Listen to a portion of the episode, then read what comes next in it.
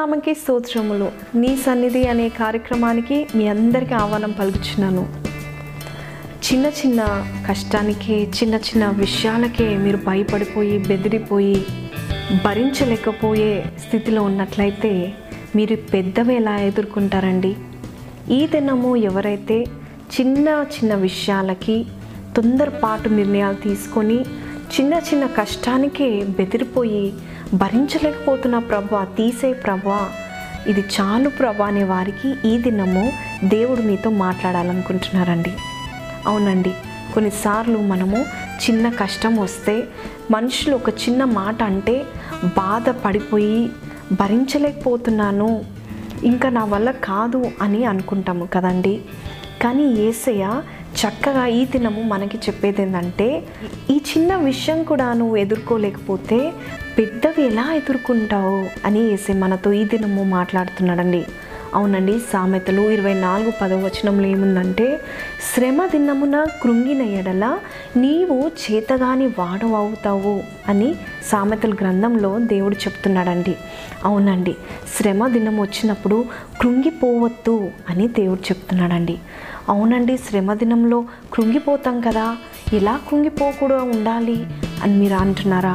అవునండి కొన్నిసార్లు శ్రమ వచ్చినప్పుడు దేవుడే నాకున్నాడు నాకు తోడుగా ఉన్నాడు నాకు విజయం ఇస్తాడు నాకు జయం ఇస్తాడు. ఈ మనుషులు ఎంత?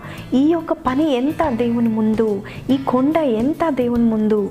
అని మనము విశ్వాసంతో ముందుకెళ్ళాలి. కానీ కృంగిపోవద్దు అని ఏసే చెప్తున్నాడండి. ఆది కాండం ఇరవై ఎనిమిది పదిహేను వచనంలో నిన్ను ఆశీర్వదించేంత వరకు నేను నిన్ను విడువను అని దేవుడు చెప్తున్నాడండి. చూడండి ఇంత గొప్ప వాగ్దానం దేవుడు మనకిచ్చాడు. ప్రతి దినము ఏసే మనని మన పని మన కార్యము సిద్ధింపచేసేంత వరకు మనల్ని విడిచిపెట్టడండి మరి ఎందుకండి భయము? కొంతమంది మనుషుల మాటలకి బెదిరిపోతూ ఉంటారు. మనుషులు చెప్పే ప్రతి ఒక్క మాటకి భయపడిపోతారు భరించలేకపోతారు ఇరిటేట్ అవుతూ ఉంటారు. ఇంకా నా వాళ్ళు కాదు అని లేనిపోయిన టెన్షన్ తీసుకుంటారు బహుగా ఆలోచిస్తూ ఉంటారు. చూడండి బైబిల్లో గొప్ప ప్రవక్త అయిన ఇర్మియా కూడా మన వల్లే బాధపడడమే కాదు కంప్లైంట్ చేస్తున్నాడంట దేవునికి. ఇర్మియా గ్రంథము పన్నెండు అధ్యాయంలో మనం చూసినట్లయితే దుష్టులు ఇలా ఉన్నారేంటి ప్రభా? వీరు ఇలా ఉన్నారు నా వల్ల కాదు ప్రభా. ఇంకా నన్ను పంపకు అన్నట్టు కంప్లైంట్ చేస్తున్నట్టు మనము చూస్తున్నాము. కానీ ఇర్మియా గ్రంథము పన్నెండు అధ్యాయం ఐదో వచనంలో దేవుడు చక్కగా ఇర్మియాకు జవాబిస్తాడండి. చదువుతామా ఏమి జవాబు దేవుడు ఇర్మియాకి ఇచ్చాడో ఇది నీవు పాదచారులతో పరిగెత్తగా వారు నిన్ను అలేగొట్టిరి కదా? నీవు రౌతులతో ఎలాగూ పోరాడదువు? నెమ్మది గల స్థలమున నీవు క్షేమంగా ఉన్నావు కదా?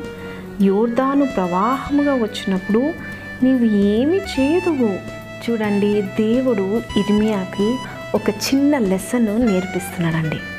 ఏమంటున్నాడంటే నీవు ఈ పాదచారులతోనే నువ్వు పరిగెత్తి అలసిపోతే రేపు నువ్వు రౌతులతో గుర్రాలతో పరిగెత్తాలి. అప్పుడు నువ్వు ఎలా పరిగెత్తుతావు? అని దేవుడు చెప్తున్నాడండి. నిజమే కదండి.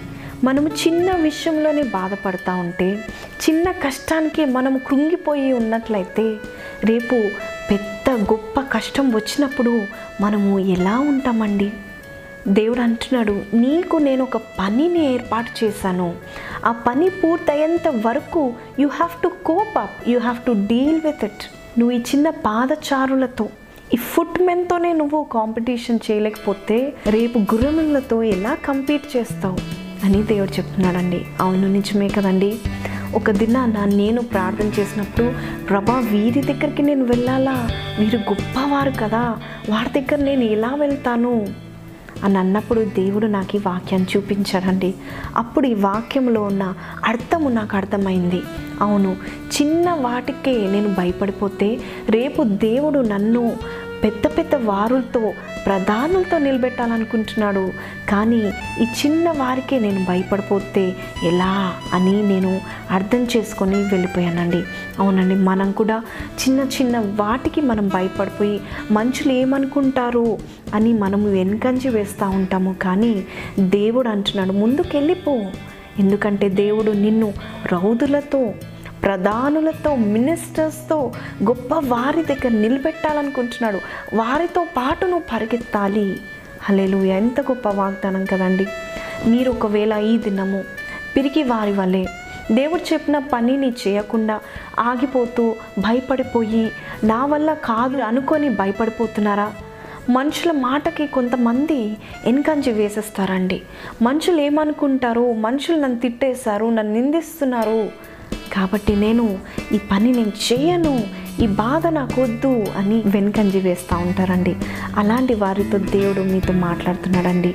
అవునండి ఒక్కసారి గమనిస్తాం. ఒక చిన్న కష్టాన్ని మనము భరించలేకపోతే రేపు పెద్ద కష్టాన్ని ఎలా ఎదుర్కొంటామండి? దేవుడు చక్కగా చెప్తున్నాడు ఈ యొక్క చిన్న స్థలంలో నువ్వు క్షేమంగా ఉంటే సరిపోతుందా? రేపు ప్రవాహం వచ్చినప్పుడు నువ్వు ఎలా ఎగుతావు అని దేవుడు చెప్తున్నాడండి. అవునండి. దేవుడు మనకి ఒక పెద్ద టాస్క్ని ఒక పెద్ద పనిని ఒక పెద్ద కార్యాన్ని మన ముందు పెట్టినప్పుడు చిన్న చిన్న వాటికి మనం భయపడిపోయి చిన్న వాటికి మనం మనసులో నొచ్చుకొని ముందుకు వెళ్ళకపోతే మన ఎంత దౌర్భాగ్యులు ఎవరు ఉండరండి. ఇప్పుడు ఈ దినాన మీరు ఏదైతే ఎదుర్కొంటున్నారో మీకు దేవుడిచ్చే ఆశీర్వాదం ముందు చాలా చిన్నదండి. ఏ శ్రమ అయితే ఏ కష్టమైతే మీరు ఈ దినాన ఎదుర్కొంటున్నారో దేవుడు మీకిచ్చే ఘనత ముందు దేవుడు మీకిచ్చే హెచ్చింపు ముందు మీరు ఎదుర్కొన్న కష్టము చాలా చిన్నదండి. మనుషులు ఏమైనా అంటున్నారా అని ఇరిటేట్ అవుతున్నారా? దేవుడు చెప్పింది చేయకుండా వెళ్ళిపోతున్నారా? నేను మీ ముందు చెప్పేది ఏంటంటే ఎంత గొప్ప కష్టమో అంత గొప్ప ఆశీర్వాదం అండి. ఎంత గొప్ప పోరాటము అంత గొప్ప జయము దేవుడు మీకు ఇవ్వాలనుకుంటున్నాడు. కాబట్టి ఈ చిన్న కష్టానికి మీరు భయపడిపోకండి. పిరికితనముతో మీరు వెనకంచి వేయకండి. చూడండి రెండో తిమోతి పత్రిక ఒకటో అధ్యాయం ఏడో వచ్చినము ఒకసారి చదువుతాము దేవుడు మనకి శక్తియు ప్రేమయు ఇంద్రియ నిగ్రహము గల ఆత్మని ఇచ్చాను కానీ పిరికితనము గల ఆత్మను ఇయ్యలేదు. హలిలుయా దేవుడు మనకేమిచ్చాడండి? ప్రేమయు శక్తియు ఇంద్రియ నిగ్రహము గల ఆత్మను మనకిచ్చాడు కానీ పిరికితనము ఇవ్వలేదు. అల్లెలుయ అవునండి నేను కూడా చాలా చాలా పిరికిదాన్నే. నేను పెద్దల ముందు మాట్లాడడానికి భయపడేదాన్ని. మా టీచర్స్ ముందు కానీ పెద్ద పెద్ద వాళ్ళ ముందు మాట్లాడడానికి భయపడేదాన్ని. కానీ దేవుని సన్నిధిలో నేను చెప్తున్నానండి దేవుని యొక్క వాక్యం పట్టుకున్నప్పుడు దేవుడు నన్ను బలపరిచి బోల్డ్గా చేశాడండి. బోల్డ్గా చేసినప్పుడు ఇప్పుడు నేను ప్రధానులతో హోమ్ మినిస్టర్ ముందు కూడా నిలిచి మాట్లాడడానికి గొప్ప బోల్డ్నెస్ నాకు ఇచ్చాడండి. నా పిరికితనము వెళ్ళిపోయిందండి. అవునండి సామెతల గ్రంథం ఇరవై ఎనిమిదో అధ్యాయం ఒకటో వచనంలో అదే చెప్తుంది కదండి ఎవడును తరమకుండానే దుష్టుడు పారిపోవును. నీతిమంతులు సింహము వలె ధైర్యముగా నుందురు. హలెలుయ చూడండి ఎంత చక్కని వాక్యము. నీతి మంతులు సింహము వలె ధైర్యంగా ఉంటారు. అవునండి. మనము నీతి మంతులమైతే సింహము వలె ధైర్యంగా ఉంటామండి. పాపం చేసేవారే భయపడతా ఉంటారు. నీతిగా జీవించే వారికి భయం ఉండదండి. ఏసే పేరులో ఒక పేరు యూదా గోత్రపు సింహమా? ఆయన పేరు అండి ఎవరైతే యూదా గోత్రపు సింహాన్ని చూస్తాడో మనల్ని ఆ యూదా గోత్రపు సింహము సింహం వల్లే బోల్డ్గా చేస్తానండి. ఒకవేళ మీరు పిరికితనంతో బాధపడుతున్నట్లయితే యూదా గోత్రపు సింహం వైపు చూడండి. సింహము బోల్డ్నెస్కి గుర్తండి. చూడండి సింహము గర్జించినప్పుడు ఆ యొక్క జంగల్ ఆ యొక్క అడవి అడవి కూడా మారు మోగుతుందంట అండి. సింహము గర్జించినప్పుడు దాదాపు ఎనిమిది కిలోమీటర్ల వరకు దాని స్వరము వినబడుతుందంట అండి అంత ధైర్యవంతమైన జంతువు అండి. ఆ యొక్క గర్జనకి అన్ని యానిమల్స్ పశువులు కూడా భయపడిపోతాయండి. అటువంటి ధైర్యము దేవుడు మనకివ్వాలండి. మనం మాట్లాడినప్పుడు ధైర్యంగా మాట్లాడాలండి. మనము ఏది చేసినా ధైర్యంగా వెళ్ళాలండి. మనం భయపడితే ఒక్క స్టెప్ కూడా ముందుకు వేయలేమండి కాబట్టి మీరు భయం లేకుండా దేవుని కొరకు మీరు ముందు అడుగు వేయండి.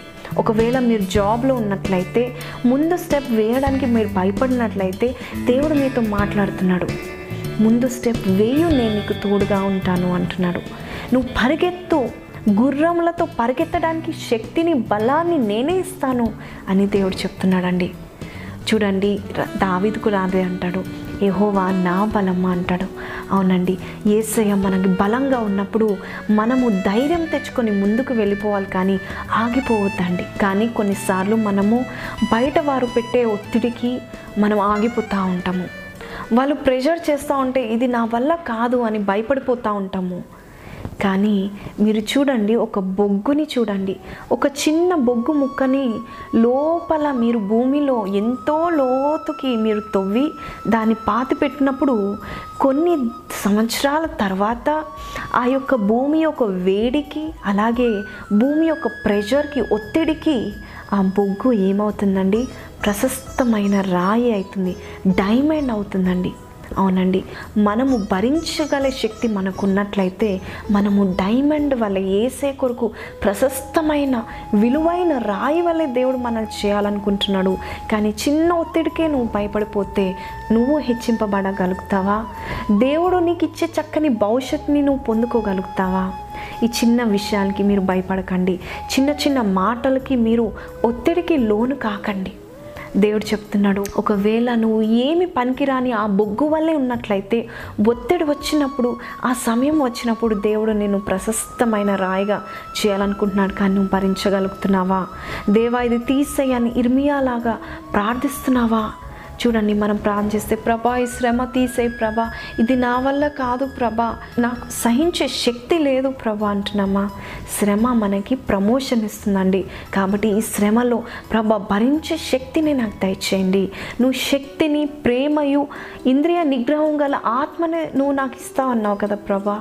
దయచేసి నాకు అది దయచేయండి ప్రభా. ఈ పిరికితనం తీసివేయండి. మనుషులు పెట్టే ఒత్తిడికి నేను లోన్ కాకుండా నీ వైపు చూడాలి ప్రభ. నీ వైపు చూసిన వారు ఎన్నడూ సిగ్గుపడరు అని చెప్పావు కదా ప్రభా.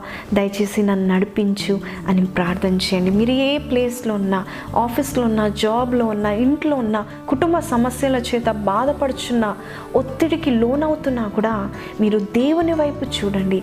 ఆ యూదాగోత్రపు సింహము వైపు చూడండి. ఆయన మిమ్మల్ని సింహం వలె చేసి ధైర్యవంతులుగా చేసి ఎటువంటి శ్రమ మీ ముందున్నా కూడా ఎదుర్కోవడానికి శక్తిని బలాన్ని దయచేస్తాడండి. ఒకసారి బైబిల్ గ్రంథంలో యోసేఫ్ గురించి ధ్యానిస్తామండి. యోసేఫ్ని చూసినట్లయితే యోసేఫ్ ఎంతో ఒత్తిడికి లోనైన వాడండి. అతని చేయని తప్పులకి గోతిలో పడివేయబడ్డాడండి. మనుషుల చేత ఒత్తిడికి లోనయ్యాడండి. ఫస్ట్ యోసేపు యొక్క సొంత అన్నలే ఆయనని బాధ పెట్టడము హేళన చేయడము చేసినప్పుడు ఆయన భరించలేదా? అయితే ఒక దినాన తండ్రి తన అన్నలకి భోజనం ఇవ్వమని యోసేపు చెప్పినప్పుడు ఆయన తండ్రికి లోబడి అన్నల దగ్గరికి వెళ్ళాడండి. వెళ్ళినప్పుడు వారు యోసేపుని గోతిలో పడేశాడండి. ఎంత ఒత్తిడికి లోనై ఉంటాడు కదండి. అయినా భరించాడండి. అంతటితో ఆగిపోలేదండి. మరొక్కసారి పోతిఫర్ గృహంలో ఒక బానిసగా ఉన్నప్పుడు పోతిఫర్ యొక్క భార్య యోసేపు మీద అబద్ధము చెప్పినప్పుడు ఆయన భరించలేదా? ఆ అబద్ధానికి ఆయన జైలు శిక్ష పొందుకున్నాడండి. ఆయన భరించలేదా? ఆయన తట్టుకున్నాడు కదండి. ఎందుకంటే దేవుని నమ్మాడు. ఆయన ఆయనను విడిపిస్తాడని నమ్మాడండి. అంతేకాదండి జైల్లో కూడా తన తోటి జైల ఖైదీలు కూడా ఆయనను అర్థం చేసుకోకుండా ఆయన చేసిన మేలను మర్చిపోయారండి. ఎన్నిసార్లు మనుషుల చేత ఎన్నిసార్లు ఆయన దెబ్బతిన్నాడండి. ఎన్నిసార్లు ఒత్తిడికి లోనయ్యాడండి.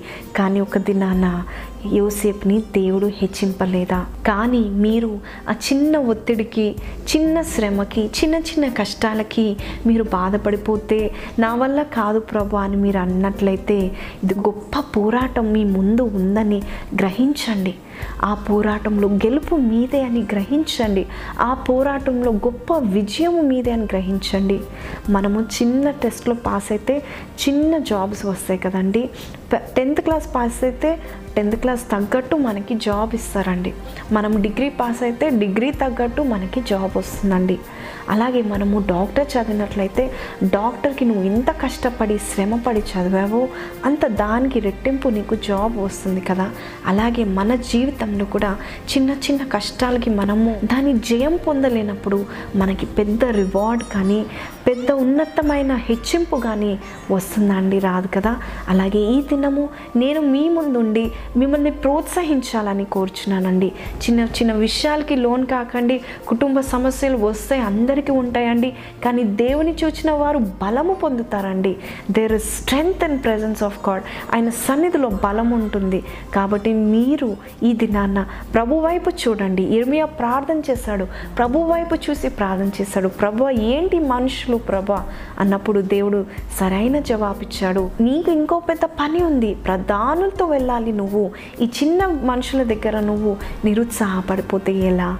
అని దేవుడు చెప్తున్నాడండి. కాబట్టి ఈ దినము ఒకవేళ దేవుడు మీతో మాట్లాడినట్లయితే దయచేసి నాతో పాటు ప్రార్థనలో ఏకీభవిస్తారా? ప్రార్థన చేద్దామా? ప్రభా నాకు నీ బలాన్ని నీ శక్తిని దయచేయి. ఈ చిన్న ఒత్తిడికి నేను లోన్ కాకుండా ఇదిగో శక్తివంతమైన సింహం వల్లే నేను ముందు ఎదుర్కొంటాను. ప్రభా నా వర్గాలు మూసుకుందాము ప్రార్థనలో ఏకీభవించండి.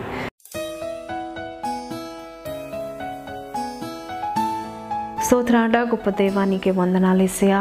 ఇదిగో మాకు చక్కని వాక్యం ద్వారా మీరు మాతో మాట్లాడారు ప్రభా. చిన్న చిన్న ఒత్తిడులకి ప్రభా మేము భయపడిపోతే పిరికి వారుగా మేము వెనకంచి వేస్తూ ఉంటే ప్రభా. ఇదిగో ప్రభా మేము ప్రశస్తమైన విలువైన రాయి వలే మీ చేతుల్లో ప్రభ మీ హస్తంలో ఉండలేకపోతాము ప్రభ. దేవా ఇదిగో నీ చేతి పనిగా నీ పనిముట్టుగా మమ్మల్ని వాడుకోండి ప్రభా యేసురాజా ఇదిగో మా లోపల ఏమన్నా లోపాలుంటే క్షమించి తీసివేయండి ప్రభ. ఇదిగో చిన్న కష్టానికి చిన్న మనుషుల మాటలకి బాధపడిపోతూ ఉంటే ప్రభ ముందుకు వెళ్ళలేమని చెప్పావు ప్రభా దేవా. ఇదిగో ప్రభ మరొకసారి మమ్మల్ని జ్ఞాపకం చేసుకోండి. నీ బలాన్ని నీ శక్తిని దయచేయండి ప్రభ. అలాగే ఇక్కడ ఎవరైతే నాతో పాటు అనారోగ్యంతో ఉన్న వారు ఏకీభవిస్తున్నారో ప్రభా. ఏసయ నీ చల్లని హస్తము వారిపైన ఉంచి నీ యొక్క రెక్కల చాటున ప్రభా ఏసే వారిని దాచిపెట్టండి ప్రభా. నీ రెక్కలో స్వస్థత కలుగునని ఉంది ప్రభా యేసురాజా. వారిని ఒక్కసారి తాకండి ప్రభా.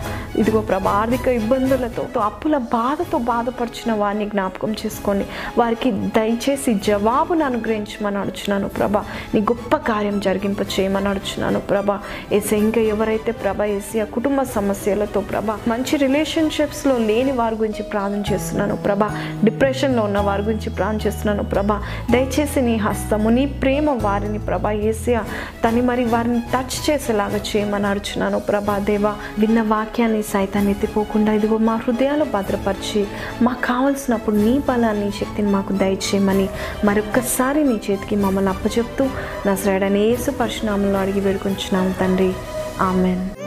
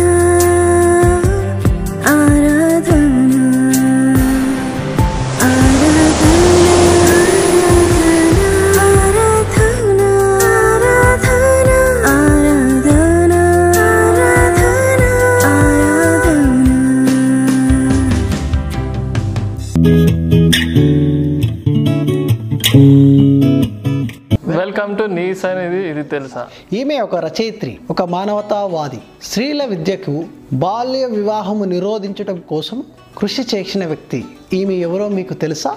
ఈమెనే పండిత రమాబాయి. ఆమె భాష పాండిత్యము అమోఘము. వీటన్నిటికంటే ఆమె గొప్ప దేవుని సేవకురాలు. ఈమె తండ్రి అనంత శాస్త్రి గొప్ప పండితుడు. సంస్కృతంలో అత్యంత విద్యావంతుడైన బ్రాహ్మణ కుటుంబానికి చెందినవాళ్ళు. ఆయన పురాణాలు హిందూ మతం గురించి చెప్పుకుంటూ జీవించేవారు. ఆ కాలంలో అదొక వృత్తి. ఈయన ఎంత గొప్ప వ్యక్తి అంటే ఆడపిల్లలకు విద్య అవసరమని భావించే వ్యక్తి. అడవికి ఈ కుటుంబాన్ని పంపించి వేశారు. మహారాష్ట్ర అరణ్యంలో ఏప్రిల్ నెలలో ఇరవై మూడో తారీఖున పద్దెనిమిది వందల యాభై ఎనిమిదిలో రమాబాయి జన్మించింది. తండ్రి ఒడిలో అక్షరభ్యాసం చేసింది. సంస్కృతం నేర్చుకుంది. రమాబాయి ఒక అన్నయ్య చెల్లెలు దేశ సంచారం చేస్తూ పురాణాలు చెప్తూ జీవనము సాగిస్తూ ఉన్నారు. కానీ ఒక దుర్ఘటన ఏర్పడింది. పద్దెనిమిది వందల డెబ్బై ఏడులో కరువు కాలము తన తల్లిదండ్రులను చెల్లెలను పొట్టన పెట్టుకుంది. వారు చనిపోయారు. రమాబాయి పద్దెనిమిది వేల శ్లోకాలు అంతేకాదు వాటి తాత్పర్యంతో పాటు అది కూడా సంస్కృతంలో చెప్పగలిగేది. ఈమె ఆ వయసులో మరాఠీ కన్నడ హిందీ బెంగాలీ సంస్కృత భాషలో నేర్పరి. అన్నయ్యతో పాటు దేశ సంచారం చేస్తూ ఉన్నప్పుడు కలకత్తాలో ఈమె ప్రతిభను గమనించిన పండితులు పండిత అనే బిరుదు ఇచ్చారు. పండిత అనే బిరుదు తర్వాత ఆమె పేరు దేశమంతా మారుమ్రోగింది. ఆమెకి ఎన్ని శ్లోకాలు తెలిసినప్పటికీ మనశ్శాంతి కానీ నిరీక్షణ కనబడలేదు. హిందువత్వం మీద నమ్మకము తగ్గిపోయింది. హిందూ మతంలో అద్భుతాలు జరగవని మోక్ష ప్రాప్తికి ముందుగా స్త్రీలకు ఈ మతంలో అవకాశం లేదని అనిపించింది. వేదాలు ఉపనిషత్తులు చదివాక స్త్రీలు ఆనాటి స్థితిగతులకు ఎటువంటి సమాధానం లేదని తెలిసింది. తన అన్నయ్య కూడా ఒక దినాన్న ఆమె ఇరవై రెండు సంవత్సరాల వయస్సులో విష జ్వరంతో చనిపోయాడు. ఒంటరిగా ప్రపంచంలో బ్రతకడం కష్టమని వివాహం చేసుకోమని కోరిన తన అన్న స్నేహితుడైన న్యాయవాది అయిన అతనితో వివాహం జరిగింది. ఈమె బ్రాహ్మణ్ కాబట్టి కులాల వారు వ్యతిరేకిస్తారని వీళ్ళు అస్సాంలో స్థిరపడ్డారు. కానీ ఆమెకు ప్రశాంతత ప్రేమ దొరకలేదండి. ఒక మిషన్ స్కూల్లో క్రీస్తుని గురించి తెలుసుకున్నది. క్రీస్తు యొక్క సర్వమానవ ప్రేమ ఆడవారిని చెడ్డ వృత్తిలో ఉన్న స్త్రీలను క్షమించి ప్రేమించి ఆదరించడము శిక్షించడం కాకుండా ఉండటము ఆమెకు నచ్చింది. భారతదేశంలో స్త్రీలు పడే కష్టాలకి సమాధానము ఓదార్పు ఒక క్రీస్తులోనే ఉందని ఆమె విశ్వసించింది. క్రీస్తుకు తమ హృదయాన్ని అర్పించింది. ఒకే కూతురు పుట్టిన కొన్ని నెలలకి ఇరవై ఐదు ఏళ్ళకే విధవరాలు అయింది అయితే ఒక దినాన పన్నెండేళ్ళ విధవ అత్తగారి ఇంటికి నుండి గెంటివేయబడింది. పుట్టింటి వారు ఆదరించలేకపోతున్నారని రోడ్డున పడి అడుక్కు తింటున్న పసిపాప ఇంటికి ఒకనాడు వచ్చింది. పండిత రమాబాయి తనను చేర్చుకుంది. ఇదే నాకు క్రీస్తు చూపించిన మార్గమని నిశ్చయించుకుంది. ఆమెని చేర్చుకున్న తర్వాత ఎంతోమంది స్త్రీలను చిన్న వయసులో పెళ్ళి అయి విధవరాలైన పిల్లలను చేర్చుకొని ఆర్య మహిళా సమాజ్ ఏర్పాటు చేసింది. స్త్రీ విద్యకు ప్రోత్సాహం ఇచ్చింది. వైద్య విద్య స్త్రీలకు అందించాలని తన తపన క్రీన్ విక్టోరియా మహారాణిని ఆకర్షించింది. దాంతో మహిళలకి విద్య అందుబాటులో వచ్చింది. ఆమె ఎన్నో కార్యక్రమాలు చేసింది. హీబ్రూ భాషను కూడా చదువుకుంది. బైబిల్ మరాఠీలో తర్జుమా చేసింది. ఒకరోజు పండిత రమాబాయి యోహాను సువార్త నాలుగో అధ్యాయము చదివి దాంట్లో సమరే స్త్రీ పట్ల యేసు ప్రభు చూపించిన కృపని ఆమెని ఆకర్షించుకుంది. యేసు ప్రభు గొప్ప దయాళుడని మానవతావాది అని ఆయన మార్గంలో నడవాలని కోరుకుంది. శారదా సదన్ అనే సంస్థ అనాథలకు విధువులకు బాలికలకు విద్యను అందించడానికి ఈ సంస్థను ఏర్పాటు చేసింది. కృపా సదన్ అనే సంస్థ వెలివేయబడిన వారికి వారి పిల్లల కోసం ప్రారంభించింది. ముక్తి మిషన్ని స్థాపించింది. అందులో అనాథ పిల్లలకు స్త్రీలకు వికలాంగులకు ఆశ్రయం కల్పించింది. వేలాది మందికి విద్య నేర్పించింది. మంచి మార్గం చూపించిన రమాబాయి అరవై ఆరు ఏళ్ళ వయసులో ఏప్రిల్ ఐదవ తారీఖున చనిపోయింది. ముక్తి మిషన్ అనే సంస్థ ఇప్పటికీ పూణేలో నడుస్తుంది. ఈమె చేసిన ఉన్నతమైన కార్యములు గుర్తిస్తూ వందేళ్ళ కృషిని గుర్తిస్తూ ఆమె పేరు మీద స్టాంపుని విడుదల చేశారు. క్రీస్తుకు లోబడి జీవిస్తే వారి జీవితంలో భయము చింత లాంటివి ఉండవు. క్రీస్తే నిజ దేవుడని నమ్మి క్రీస్తుకు లోబడి జీవించాలని కోరుకుంటున్నాను. ఇవి పండిత రమాబాయి రాసిన మాటలు. ఆమె స్త్రీ అయి ఉండి కూడా విధవరాలు అయి ఉండి కూడా యేసుప్రభు నిజమైన దేవుడని తెలుసుకొని యేసుప్రభు యొక్క ప్రేమను అనాథులకు విధవరాండ్లకు చూపిస్తూ తన జీవితంలో ఒక సాక్షిగా నిలబడింది. ఎంతో తెలివైన స్త్రీ పద్దెనిమిది వేల శ్లోకాలు చదివి కూడా దాని భావం తెలిసి కూడా యేసు ప్రభువే నిజమైన దేవుడని తెలుసుకుంది. పండిత రమాబాయి విషయంలో మనం ఏం తెలుసుకున్నామంటే ఎంతమంది అడ్డుపడినా ఎంతోమంది వ్యతిరేకించిన ఏసై కొడుకు నిలబడిన పండిత రమాబాయి. ఈ వారము పండిత రమాబాయి గురించి చూశారు కదండి. పండిత రమాబాయి జీవిత చరిత్ర నుంచి కొన్ని విషయాలు మీరు గ్రహించారని మేము నమ్ముచున్నాము. ప్రభు చిత్తమైతే వచ్చే వారము మరొక దైవ కొన్ని చరిత్రతో మీ ముందు ఉండాలని ఆశిస్తున్నాము దేవుడు మిమ్మల్ని దీవించునుగాక. గాక